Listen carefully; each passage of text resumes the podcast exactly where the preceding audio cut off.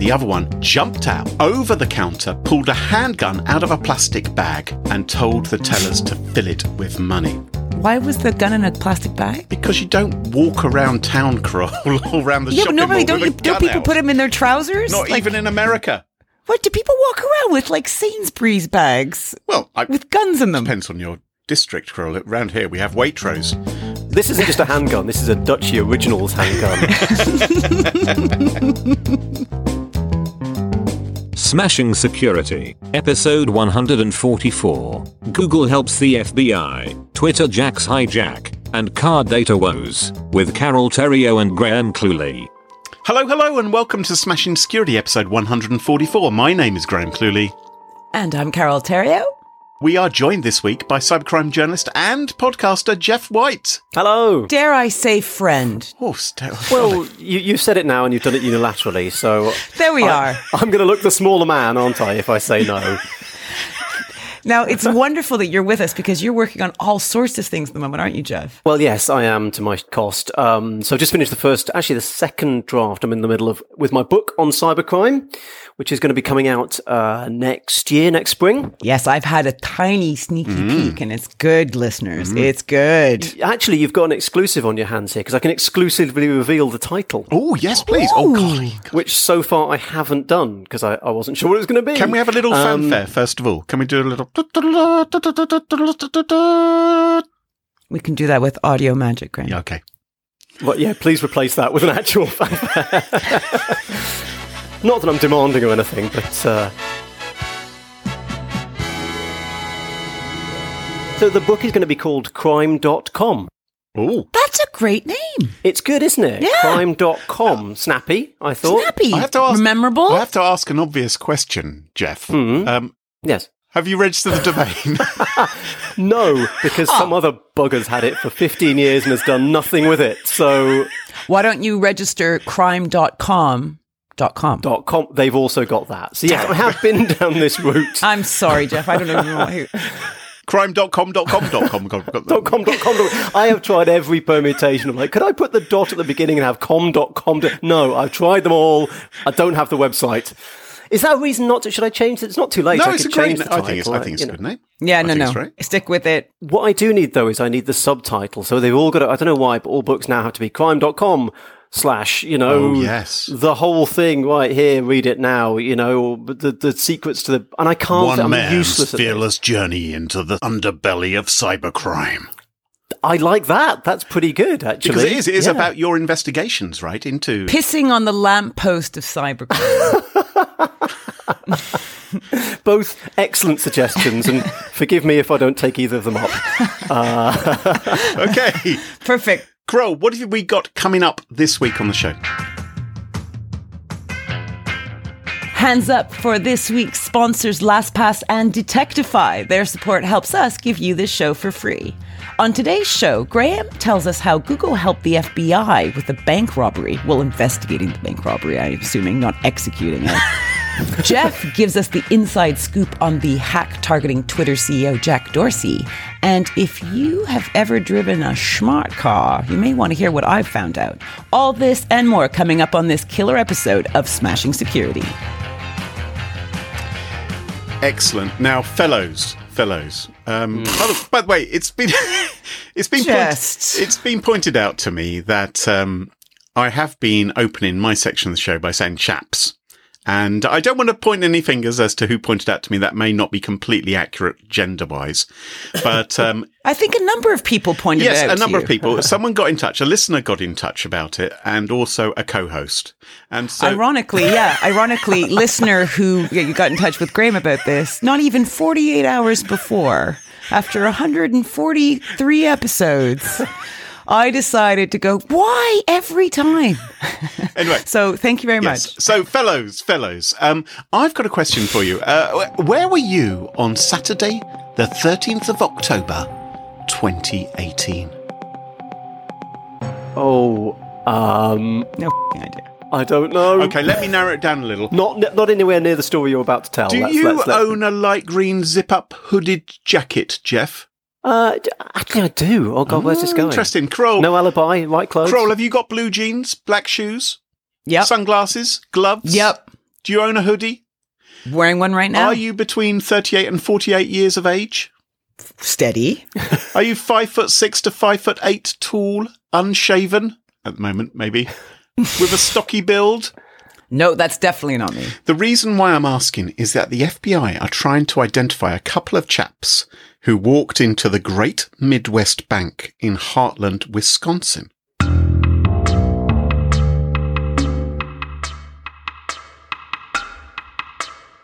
It was at two minutes after nine in the morning. They were the first customers of the day inside the bank.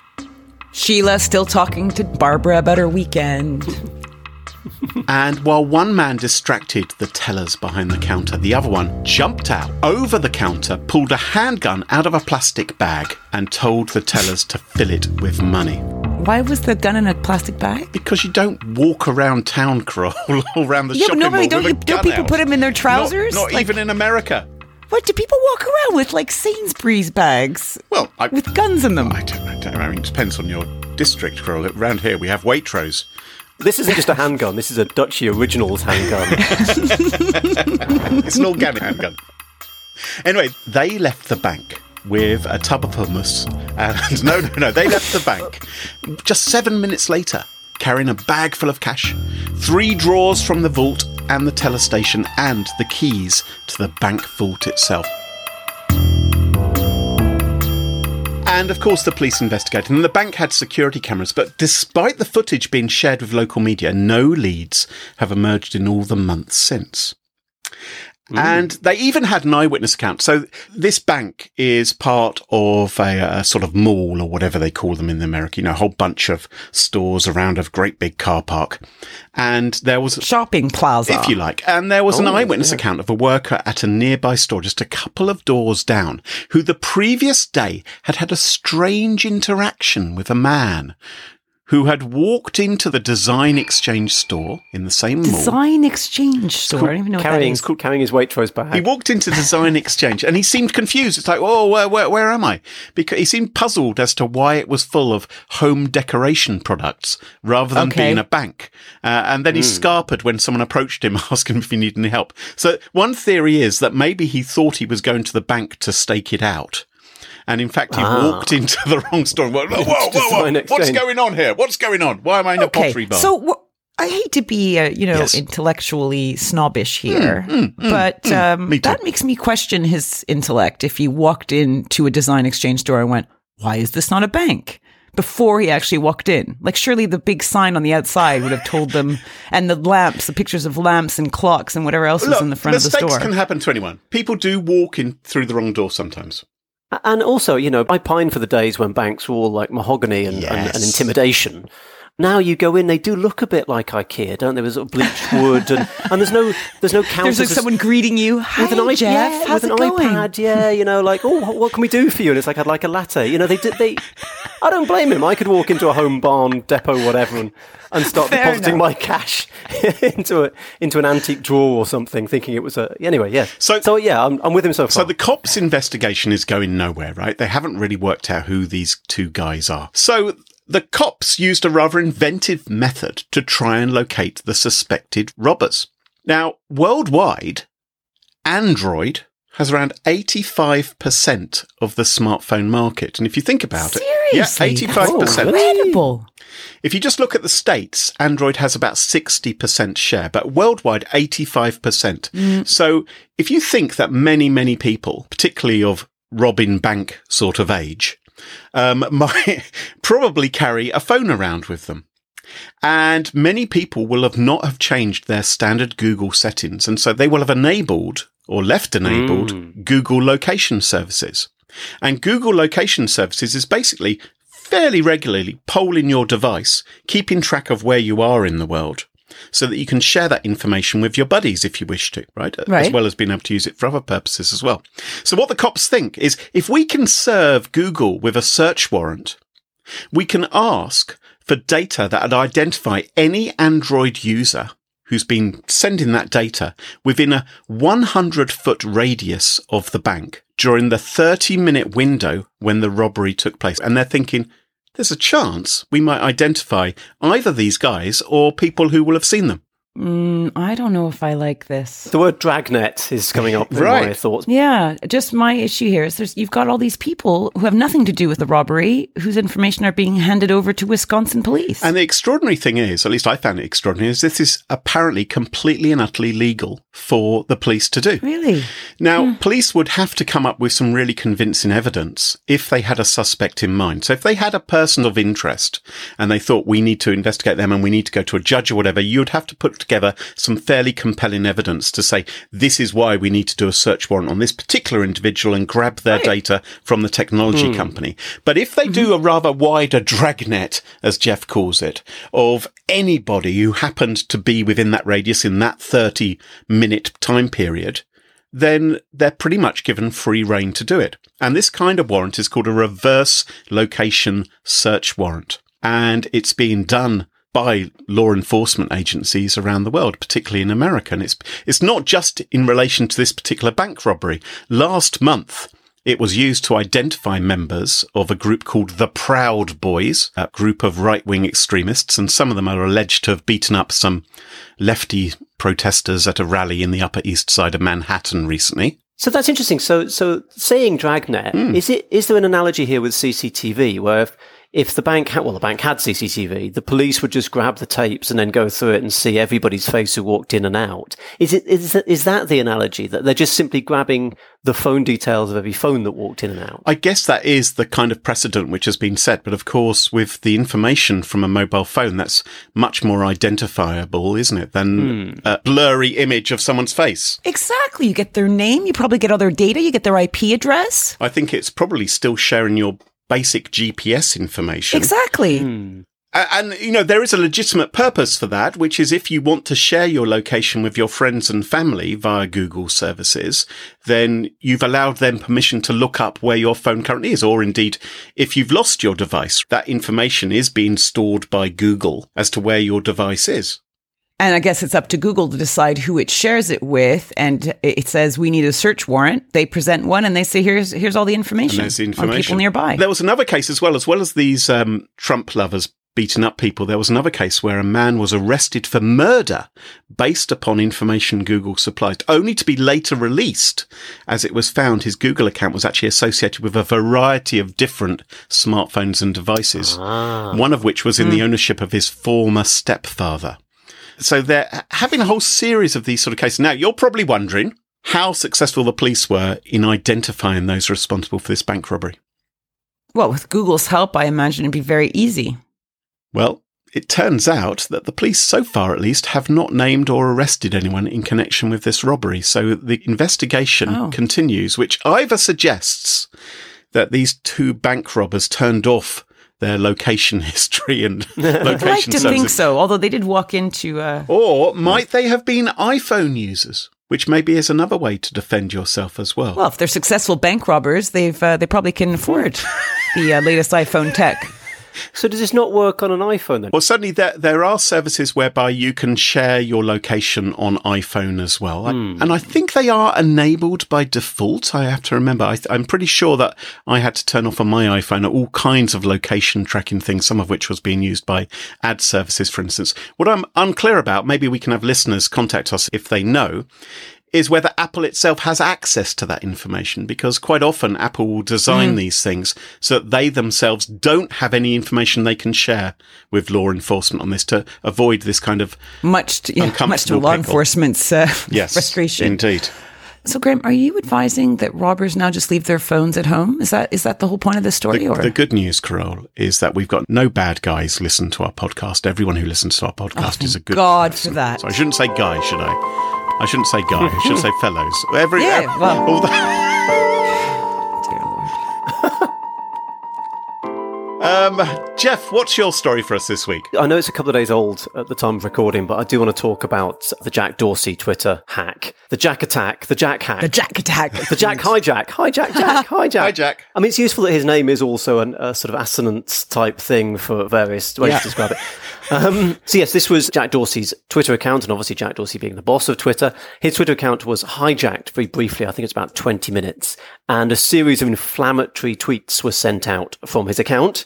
One of which talked about a bomb threat, I think it was, at Twitter HQ. There were references to far right stuff, a bit of reference to Hitler, very salacious stuff. The account uh, got closed down. They obviously sorted out the problem. There's no longer salacious tweets coming from Jack Dorsey's Twitter account. So on the surface of it, embarrassing, obviously, for the boss of Twitter to have his own account hijacked. And then there's a whole issue of, well, how did this happen? What's emerged afterwards is it seems uh, Jack Dorsey's been the victim of uh, the SIM swap, the classic SIM swap attack. Not an expert in those particular things, but as I understand it, if I'm a hacker and I want to take over your phone account, for example, I'll phone up, I'll find out who you're with, you know, three or BT or whoever you're with, you know, and I will phone them up and say, Oh, I'm, I'm a customer of yours and I've got a, a new SIM card in my phone and I want to attach my number to this new SIM card. And obviously I'm the hacker doing it. So it's not my number at all. It's your number. Now, the, the mobile phone company will then often try and establish, you know, are you the customer? So they'll ask for maybe a date of birth, mother's maiden name, address. Anything available on LinkedIn? Well, Yep. exactly, yeah. So those, that's the problem, basically. If I can grab enough information about you, I can phone up your mobile phone company and effectively hijack your mobile phone number. Uh, and your mobile phone number then becomes the number on my phone that I've got my SIM card in. Now, usefully with Twitter, they have a system where you can tweet using just a text message. So you can send a text to a particular number and that text, if it's linked, if your phone's linked to your Twitter account, that text will become your tweet. You will have tweeted the text effectively. So it's a really handy way on the face of it to get tweets out. Well, you know, I at first thought, why on earth would someone want this kind of feature? Why would you want to send a tweet via SMS um, Right. rather than using your smartphone app, for instance, to, to send a tweet, which is going to be a much easier process? But then I thought about it. As I was robbing a bank in Wisconsin uh, a few months ago, I realized, well, I, I don't really want to carry a smartphone with me, do I? Because Google are going to be tracking me. so I'll just take this old, you know, 1990s dumb phone with me, and then I can Yeah. just keep up to date on Twitter via SMS message. There were, I mean, there were some really good reasons, I think, for the SMS, Twitter, well, some good commercial reasons. As you say, if you don't have access to a smartphone, so in countries that are less economically developed around the world, there's less smartphone penetration. They can net update by SMS. And also, if you're not near Wi-Fi or if the Wi-Fi gets shut down, I know there were instances in which the government was trying to shut mm. down Wi-Fi networks and so on. Being able to just text through a, mobile phone mast was useful. So, you know, all good reasons. Mm. The, the issue I've got with this is, everybody's reporting, okay, Jack Dorsey's Twitter account uh, hacked and, and, and used and so on. It does mean that for a period of at least 20 minutes, possibly more, hackers had access. Well, effectively, they had Jack Dorsey's phone in a way. They had his number under their control. I mean, does that mean if anybody phoned Jack Dorsey during that period, the call went through to them? And, and if people sent text messages, did they get text Yeah. messages and so on? Isn't that the risk that if your number's hijacked, it's way beyond just being able to tweet from your phone? That person is then, they have your number and whatever's going on with your number, they have. So I, I'm interested as to how far it went and, and to what kind of access that gets. But the other thing about this is Twitter sort of said, look, this wasn't a failing at our end. We believe this was a mobile phone operator failure, i.e., mobile phone company may have inadvertently allowed this SIM swap to happen. I've spoken to young hackers in the past for whom SIM swapping is, is just stock in trade. It's what they do, Yeah. blagging their way into a Twitter account, basically, or into a mobile phone account. So I was interested in this, you know, how much information would you need? And usefully, perhaps not usefully, my partner lost her phone recently um, and has had to go through a very similar process. She's got a new handset, but an old SIM. So she wanted to go to, and I'm going to say the mobile phone, phone provider because this is good for them. Three, the mobile pro- phone provider. She put the SIM in and said, right, you know, phone three and said, I want my, my old number from the phone that got stolen, got lost. I want that number now on this SIM. And three said, oh, you have come into the store. And by the way, we need your passport. We've got to photocopy your passport Ah. to prove it's you. So clearly there are some mobile phone providers who are really checking a lot of detail before they're assigning your old number to a new SIM card. Why do they need my passport though? Why do they need a photocopy? I'm sure Jack Dorsey actually would be the kind of person to say, well, hang on, I wish they had checked passports because then I wouldn't have had my SIM hijacked. So, uh, see, there's lots of interesting fallout. I don't know. Look, the whole thing about using your using your phone as two factor authentication, I, I just have issues with it. So, not letting the cat out the bag, but this isn't the first time my partner's phone has gone. There was another phone lost in in India, and she She won't listen to this, will she? I hope I just, I'm just thinking of marital relations right now. I want to keep them. I want to keep them nice and. oh, cool. Nobody listens to this. The, se- um, the secret of a happy relationship is you never get any loved ones to listen to to your listen podcast. to your stuff. Yeah. Exactly. But no, so, so a phone got stolen in India, and of course it was used by my partner as a two-factor authentication thing for her her Gmail. So from then on, Yeah. we'll no more access to Gmail. So it just felt there was a single point of failure with this phone, and I, I think if you're using it as two-factor authentication, you've just got to think, right, if, if I lose this, what actually happens? So I, I myself haven't gone down the whole mobile phone as two-factor authentication route for good or for ill, but those are my those are my concerns with it. And Jack Dorsey's hack seems to kind of exonerate my my position. Well, I, I, this this whole SMS two factor auth. A lot of people are quite down on the idea of two factor authentication via SMS because of the danger of SIM swap and the thought that someone else will be able to break into your Gmail account or whatever account hmm. because they get the code texted to them. My feeling is it's better than no two factor authentication at all. Hmm, and I'd hate for people to be, I mean, I, I would prefer if people had a hardware key or if they had a, a an app authenticator, maybe on their smartphone or some other device for their two factor authentication. But if you don't have that for any reason, I would rather you had SMS based two factor authentication, even though it's not entirely secure. It's Yeah. better than what most people are doing. But I think you're right to raise this alarm as to, well, what are you going to do when you lose Yeah, your mobile yeah, phone? exactly. How are you going to handle that situation? I've had that headache. It's it, well, my phone broke rather than lost. But yeah, same issue, right? Because that's my default place to do the multi-factor, and suddenly it was out of commission. Yeah, I know it's controversial as I say, but I just think that debate is opening up because people do Mm. need to think: if your phone goes, what are you going to do? You know, if your phone gets And lost. I, I, I also feel that Twitter isn't entirely, you know, maybe even Jack Dorsey himself is not entirely blameless about this because although I don't normally like to blame the victim, I mean, he is the boss of Twitter and he can change the way that Twitter works. And Twitter by default opens up this SMS gateway for people to use on your account. Hmm. And my feeling is, well, why is that enabled by default? I would expect most Twitter users don't have a requirement for that. And so, Yeah, but it's, so it's is it- functionality and ease of use over security, All right, right? okay. There's a constant battle. But if there is this problem of mobile phone numbers being hijacked and then used to tweet without authorization, then why isn't there more of a safeguard? There should be a pin which you have to add, a numeric pin, so that when you send an mm, SMS, good idea. you have to add 551 or something to the end of the message so Twitter can say, oh, this really is a hmm. text message from this person, rather than someone who's spoofing the mobile phone number or someone who has grabbed it through a SIM swap fraud. Good thought. Good, something else for us to remember. Well, Crow, you don't have to remember it at all because you're not using SMS for tweeting, are you? No, certainly not. I don't tweet, so You tweet I do occasionally. a little bit. It's a very special day when I do. As a postscript to this, Donald Trump has inevitably weighed into the debate. Uh, and I think was either asked about this or commented on it and said, I don't care if people get into my Twitter account. All they're going to see is the tweets I've done, right? Um, this, this man is head of the one of the world's most powerful countries. So I think actually if somebody did break into Donald's Twitter account, we might get more sense, more sanity in the world. I don't know. I don't know. oh, by the way, the other thing is this was carried out by a group calling themselves the Chuckling Squad. Yes. And the fact they called the Chuckling Squad makes me wonder. Linked to the Chuckle Brothers? TV tricksters? I'm to just me, putting it out there. to you, to me, to you. no, it's my Text turn. me. t- Text me. Crow, what have you got for us rather than references to 1980s uh, BBC children's TV stars? Geoff, are you partial to cars? Do you have a fancy car? What kind of car do you own? Uh, no, I've got an old Nissan Micra. It's 20 years old. All right, so you're like me. Yeah, I'm trying to drive my car into the ground. But Graham, you are driving a smarter car, aren't you? I wouldn't call it smart as such. It does beep a lot if I hap- if, if I drove bad. Actually, it beeps all the time. Yes, if I'm driving badly, yes. Yeah. But uh but you know cars today are much smarter than they used to be, aren't they? Because for example, if you were in a bad mood, Graham, and you jumped into your car, you might just go to your playlist, Bluetooth up your phone to your car and then blast your favorite songs, probably the Doctor Who, you know. The Doctor Who Megamix, you mean? exactly. Doctor I imagine. I imagine that's what it's called anyway. And you know, your car collects your GPS information, so where you've been and how long you've been there and time Yes. Mm-hmm. stamped on which days. And people also use it to open their carports, right? You put in a little code so that your garage door opens or that your gated community, if you're all la di da, you know, the gates would open. Mm-hmm. And there's also this stuff called vehicle telematics. Have you heard of that term? This is the tech that sends and receives and stores all the info that controls a vehicle remotely, be it stationary or on the move. So does your car occasionally when you're driving and you go over a line, does it kind of try and jerk you back into lane? Um, no, my, my partner does that. I've Yeah, got mine too. It's fine. in-car device that uh, Human. Human's always best way to go. Ah, you're in the wrong lane.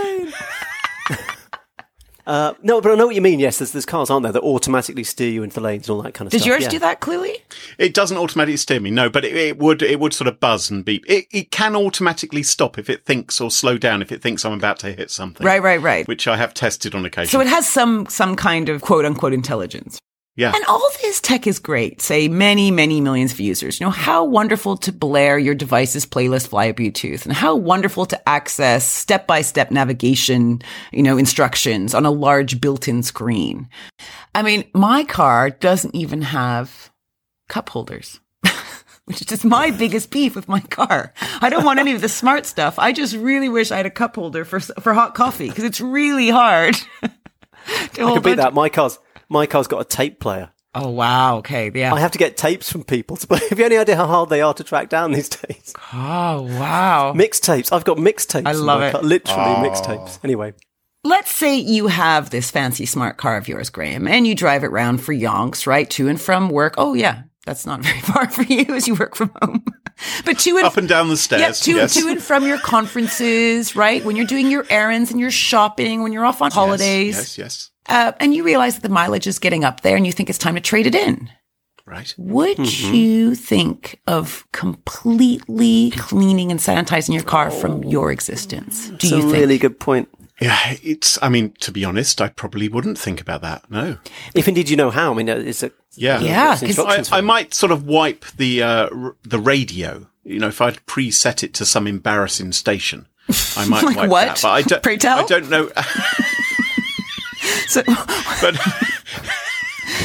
you can't You know, be talking might- about Radio might- 4 right now. I'll tell you what I have done. Actually, I'll tell you what I have done. I have wiped um, the uh, the sat nav in the past because, of course, Clever. You, because, of course, you might put you know friends and families' addresses in there. and I- yeah. I always, and and one of the things I do is I don't set an address as home. For instance, 'cause I always think if someone steals my car, I don't want them knowing how to get to my house. Yeah, right. I, So, yeah, I do that so too. instead, Yes, I, I, yeah. I, I just put in the city where I live, and from there, I know how to get back to my house. So, Mm. Because I think if you were doing a private sale, you might think you might be more alert on that sort of stuff. but Hmm. Right, if you were right. going back to a dealer to do a trade in or to upgrade or whatever, yeah, you might assume that the dealer is going to wipe all that clean for you before they put it back on the market. Hmm. and the problem seems to be that the onus is on the driver to get rid of the information before they trade or oh. sell the car. Because there's so many and probably a growing number of interdependent and fully independent services that are all working both without even paying attention to each other and some are cooperating to get you the information you need. Like up ahead, there's traffic. Hmm.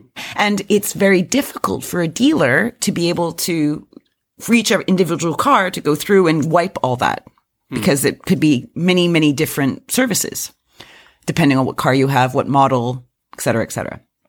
So US car industry executive turned privacy advocate Andrea Amico told the Register infotainment systems, even from the same manufacturer, come with a variety of both hardware and firmware. Even within the same manufacturing year of production, variances between models can go from small to huge. If it was truly easy and intuitive to delete information, we would not see the statistics we see. Hmm. So basically, people Right. are not cleaning their cars. yeah. So it's up to us, the dear owners, to wipe our smart cars before trading and selling them in. The question is, though, how do you go about doing that? Mm. Consumer Report put together a pretty solid list of advice. First of is unpair all Bluetooth devices. Now, I think most people would think about mm. that. You pair your devices with your car so they can make and receive phone calls and receive and send text via speech, not typing away as you fly down the motorway. And you even can create a mobile hotspot in your car and have internet available to your passengers and drivers. Hmm. So all that information can be stored either in the car or in the car's cloud server or one of the cloud servers that is made available to your car. So that brings me to my second point. Log out of any cloud accounts. Now, apparently inside your manual for your car, there is information on how to ensure that you're getting, you're off all the cloud accounts. So take a look at that. Um, but certain automakers store cloud accounts uh, with driver data, you know, including radio presets, Right. like you talked about, favorite temperature settings, right? Navigation destinations, driving history. And you might want to make sure you're logged out of all those before you get rid of your vehicle. Remove tracking devices. Now, Graham, isn't this what you were speaking about a few weeks ago when we were talking, yakking about Mercedes? So this is where auto dealers and banks and insurance companies may attach tracking devices to your car just for when they're setting up financing and coverage deals. So I think many of the threats which you've been talking about here have been a threat to the seller rather than the new buyer. But there is a problem in so much as if the seller doesn't, for instance, disconnect their car tracking app from your car, Oh. the new one which you've bought via the dealer, then there's the potential for the previous owner to know where your car is and maybe even unlock it remotely via the app. And take it back. Oh, and take it back or who knows what. Yeah, good point. And so there is this huge problem of dealers not properly wiping the car because you can't necessarily trust the previous owner to have done it, as mm. we've discussed. But sometimes they may not do it with actual malicious intent. And what we've learned here, though, what I've learned is you actually can't trust the dealer to do it either. Mm. Not because they're necessarily too lazy to do it, but because they don't actually know how in lots of Right. cases. So I think that's a safe assumption for you, the user. Even if there's a few about you, don't yell at me if you do know how to do it. Well done, you. But Well, they may not have access to passwords. Who knows? There may not be a may not be a method of doing it. Sure, sure. Yeah. Now, this is an interesting one, right? Resetting the vehicle's telematics services. So this is telematics services provide uh, services to the vehicle drivers for either a subscription or for any other arrangement, right? Maybe it's a one-off sale. And these can be emergency services or information services to help the driving experience. Can you not simply order kit to wipe telematics? That's what I would. It just sounds so sci-fi, doesn't it? You have to wipe the telematics of your car. What on earth? Listen to the advice of how to do it. Okay. BlueLink, Ford Pass, and OnStar are services that can send data from your car to the cloud, even hmm. if you don't have a current subscription. And their analysts at Consumer Reports advises that you look for an SOS or call button on the rear view mirror or hmm. overhead console. Press it and you'll be connected to a live operator. And that is how you go and change the account owner. What? Oh, because so when you make the SOS emergency call, you say, "I'm actually only ringing." Sorry to waste your time. I just like my account wiped. This is my GDPR request to be forgotten, which I'm making here What? by pressing the button. See, I know well because I've I've I've had cars in the p- past which have these buttons which claim to call. I've never ever dared press them because I'm too scared as to whether it's going to be the ejector seat or something. Even if I've had a crash, I would never press that button. I'm just saying you may want to if you saw your car just to make sure. I just can't believe all these buttons. I've, I've got hazard warning lights and I've got the rear miss, rear demister, and that's it. Those are the buttons I've got. Don't you feel lucky? Yes, I feel yeah, incredibly me lucky, too. He is like he's got mixtape. I, I pressed the wrong button in my mum's car a little while ago, and I just had this horrible feeling that I was driving along and I'd wet myself. But it was Yes. the it was the seat heater, you know, the heated seat thing. Where you- Oh, I hate a heated Graham and. I have an ongoing war. In fact, Oh. about ten years old now with the heated seats of, act- you know, secretly whenever we have to travel together, putting on the Yes, other person's yeah. heated seat very se- for in his car. Yep, and, And then he just them- starts sweating. watching yeah. them. I squirm. feel like I've got a tropical disease, and then I realise I've just got Carole Theriault sitting next to me. Yep. Well, I've shown his son how to do it, so he's taking the baton now. Um, now, Graham, you brought up GDPR, and very good point because that occurred to me as well. So this could be a really yucky issue for car companies if they don't step up to figure out how to wipe cars from PII data. Because think about it, right? I don't have a smart car, but you do, and you have connected your phone to your smart car, and all your contents are likely to be stored in a car tied cloud server somewhere, which means I, my information as one of your contacts is also there. So how is this really different from Facebook and that scandal where um, people that weren't members of Facebook or users were actually, their Well, information was don't- I don't actually do that with my car. It, it is true that you can. I, I believe there is even a way of accessing Facebook via my car, but I obviously, and Twitter, and I wouldn't allow any of that nonsense. So I, I simply use it to listen to podcasts. I don't actually No, connect and, any hey, accounts or something. lots but of people out there do though. Lots of Very people do. good that Lots you're better, that well you're do. actually security aware. I was just testing. I just want to say I'm better than the rest of you. Yes, But you're right. Yes. It's, it's it's the stuff that's in the car, actually in the physical car itself, that's stored that you can probably wipe, I guess, if you get to it. But then the the issue you raise about the cloud, where it's hmm. all got sent off to another server somewhere, Yeah. and you a didn't even know that was happening, b have no idea how to recover it and get it back or wipe it, and c it potentially stays with the car. So even if you did wipe the local copy, Yeah, I see. I'm worrying it's staying with a third party that's working with the car manufacturer, hmm. of which there may be, you know, hundreds, depending on what services you require. Hmm. And they're the ones who are storing the information. So you, you, you might thinking, oh, I bought a, you know, whatever, Toyota, BMW, whatever car, fancy car with the smart stuff. Hmm. And who knows who's actually holding in data. Now, as you can imagine, I was pretty smug when I was researching this story, right? Because I'm not a smart car owner. And Graham knows I'm very good at being smug. so there I was, smugging away. and as I was researching, I came across this older article penned by upcoming guest John Leyden. And oh, his piece raised a really scary point car rentals. Hmm. So all everything I've talked about here, even if you don't have a smart car at home, if you happen to rent one when you're off on holiday or on a work gig and you plug your smartphone into its little, you know, or connect by a Bluetooth or, you know, get some Wi-Fi going in the car. And that is a problem now because uh, give me a break. They're cleaning any cars before they transfer the renting to someone else. Hmm. We'd actually that happened. We uh, not to bring up my partner again, but we we were source of all Poor tech woman. tech insights. My partner. We we hired a car, and sure enough, she plugged her phone, connected her phone up, and we were stunned to see you know four hundred names names and phone numbers pop up on the on the dashboard. oh crumbs. Perfect example. Exactly. Did mm-hmm. test this. So when we unplugged the phone and disconnected the Bluetooth, the numbers disappeared from the readout on the dashboard. But you've made me wonder now whether they disappeared from the car or, or a cloud server somewhere. Well, according to John Leyden, this article, this article was about, I don't know, I think eight months old. But he, he wrote, drivers normally get a warning when they hook up to their car through Bluetooth, but this is omitted when a USB connection is made. So motors, hmm. motorists can unwittingly transfer their smartphone contacts and call logs onto the systems of leased or rented cars. Hmm. And that is seriously scary to me because yeah, I've probably done this like loads of times. And I've never thought about wiping that, a car, you know, a rental car before. So I've learned something super valuable. Yeah. Drop every friend or contact with a smart car. Adieu, Graham. Never buy or rent a smart car again. In fact, I probably should avoid leaving the house altogether because it's just too scary out there. So this is the new me, Carole the Hermit.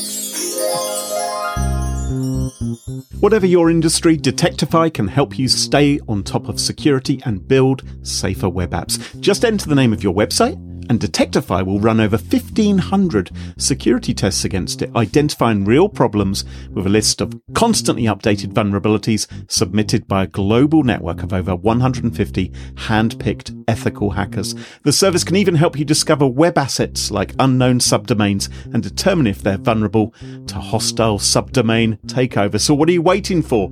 Go hack yourself. Take a 14 day free trial at www.smashingsecurity.com slash detectify. Detect with an IFY on the end. and thanks to them for supporting the show. Hey, Graham. Yes. There are people out there with companies a little bit bigger than ours. and one of the issues that they face is visibility and oversight. And when it comes to cybersecurity, that is super important. So listeners, listen up. If you do not have a password manager in your organization, please check out LastPass Enterprise. They offer centralized admin oversight and control shared access and automated user management. All this stuff makes your life easier. Plus, you can even use LastPass's single sign-on to protect all your cloud apps and give seamless access to employees.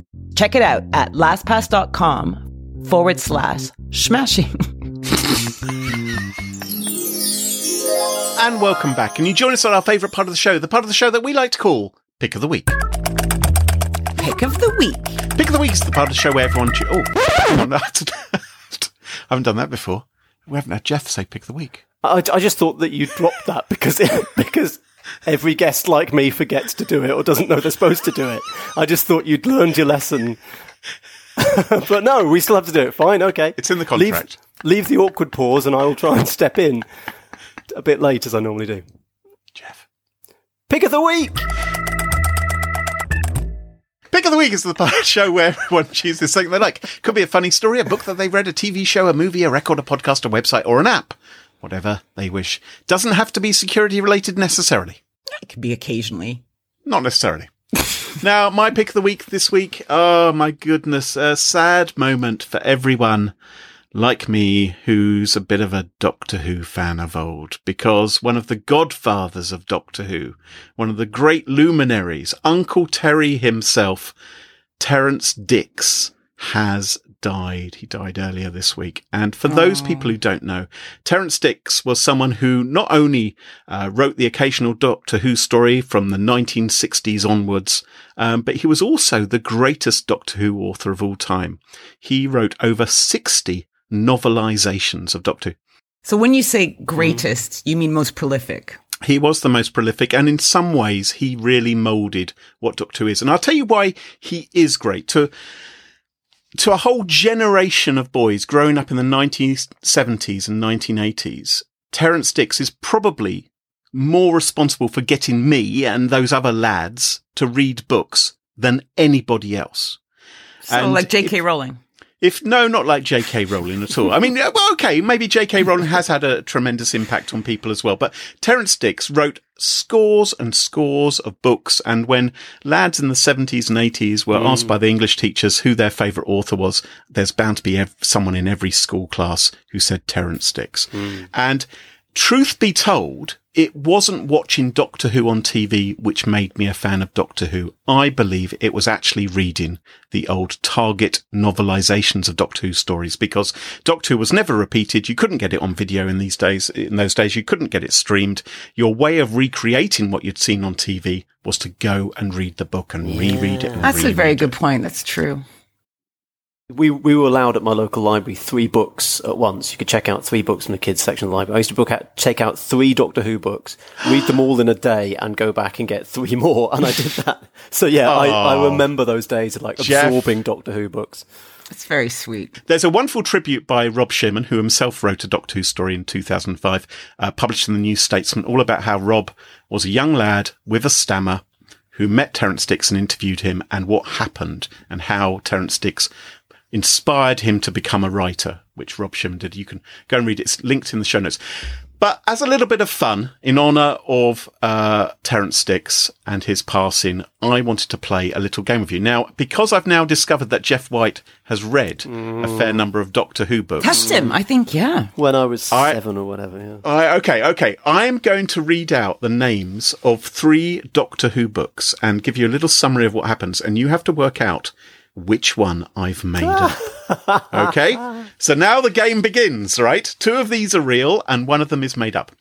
First one, Doctor Who and the Danger of the Cybermen, a fantastic story where uh, the fourth Doctor, Tom Baker, took Sarah Jane Smith and Harry Sullivan to the Folkestone Literary Festival. At least he thought he was going to, but he mistakenly landed in a quarry. Who could believe Doctor Who could do such a thing? on an airless planet on the outskirts of the unknown universe. That is Folkestone. Having been the sorry, sorry to people of Folkestone. So that's one I want to consider. The next one is Doctor Who and the Planet of the Spiders. Sarah Jane Smith again, because she's the greatest Doctor Who companion. Uh, she visits a Tibetan meditation centre in rural England where a group of middle managers are trying to summon up a spider from the planet Metebelis 3. Ooh. And the final story I want you to consider is Doctor Who and the Brain of Morbius. Doctor and Sarah Jane Smith sent by the Time Lords to the planet Karn, graveyard of spaceships. There they encounter the mad scientist Dr. Solon. So which of those You're are on your real own, Geoff. and which of them is made up? I so have a it's life. The Danger of the Cybermen, The Planet of Spiders, or The Brain of Morbius. Geoff, have you got any feelings on this one? I I'm g- I just gut feeling. I'm going spiders. I think spiders is the one you made up. Just the middle the middle managers bit is is just a classic Cluleyism. I'm thinking.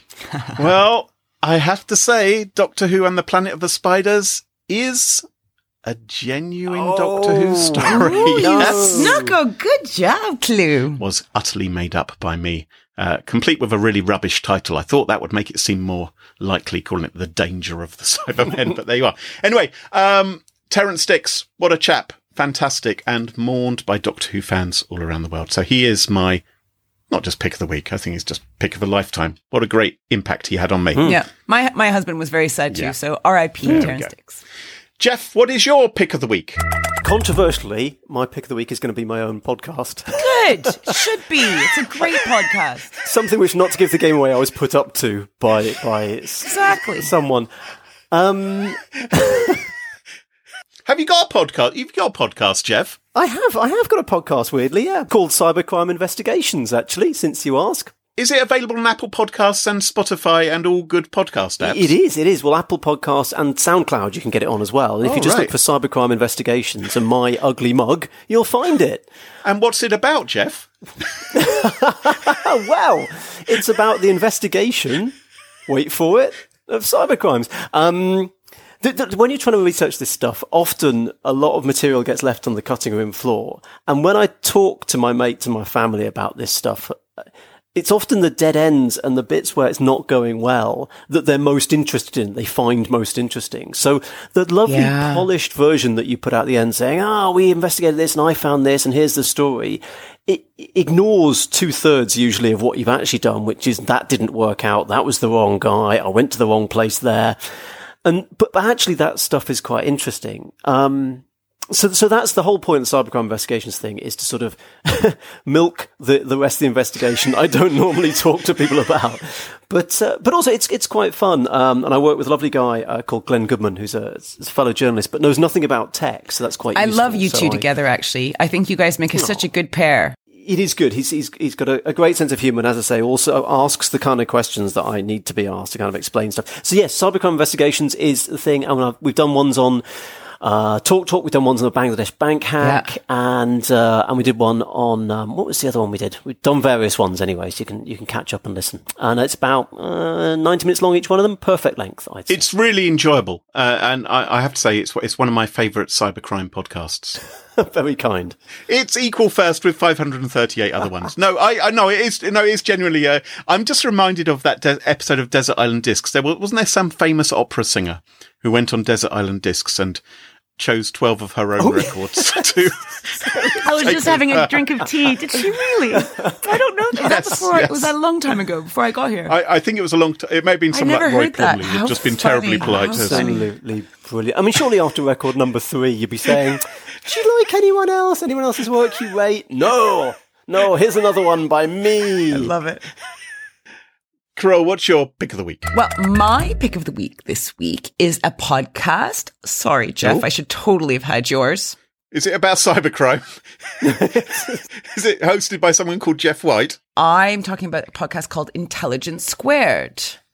Now, overall, this is a great, great, great podcast. I love it, and you'll hear an array of very smart people talking about, talking rather deeply about specific topics, actually. And uh, that comes out every week, and it's great. Oh, good. Now, the most recent Intelligence Squared pod that came out features a person I'm really into. I like her books. I think she's smart. She's a scholar. She's an author, and she's named Shoshana Zuboff. Oh yes. Yeah. And last year she published this massive tome of a book called The Age of Surveillance Capitalism, which I'm reading slowly and very much enjoying. It's just such a heavy book. My arms get tired because I got a hardback and whoa, sometimes it's good. You know, it's good for the guns, but this pod is a great intro to Shoshana's work. I've heard her on a few pods, but I really love this one. She talks about how Obama ran the first political campaign that showed the power of targeted advertising. Yes. Mm. Right. And he had the main Google gurus advising him on how to do all this. So it's like politicians are conflicted because they Oh, can directly benefit from the infotech that is infringing on the people they swear to serve and protect. Mm, right. Which is an interesting dilemma. Right.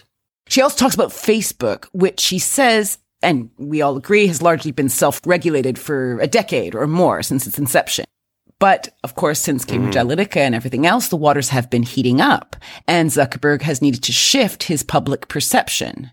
So she says, and I paraphrase here, Zuckerberg is presenting himself as privacy woke, yet the irony is that privacy fundamentally contradicts everything that makes Facebook lucrative for its shareholders, aka him. Because, you know, he has to wear black diamond crusted pants, I'm sure, on a daily basis.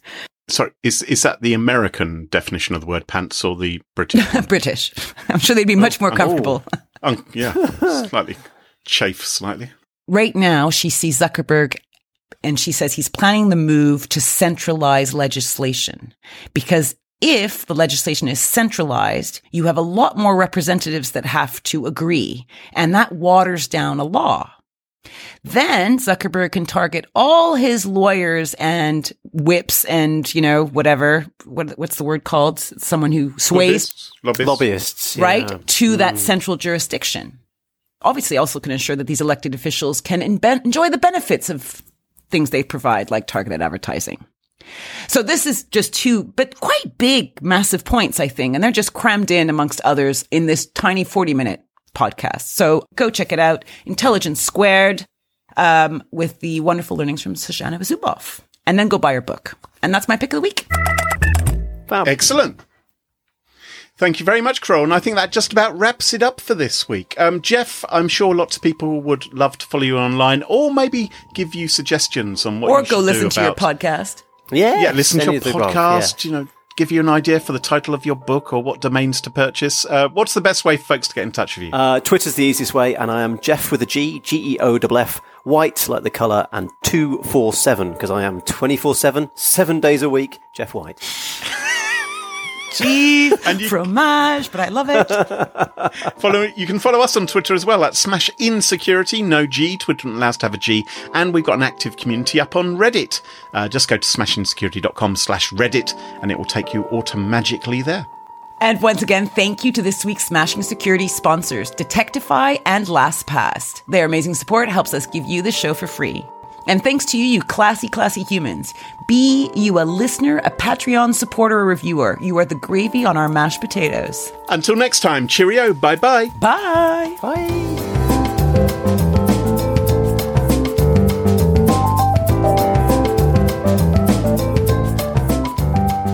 Are you a big fan of gravy on mashed potatoes? Oh, yeah. Peas gravy. It doesn't have to be, I'm not talking meat gravy. It can be veg gravy, something, but a nice gravy, right?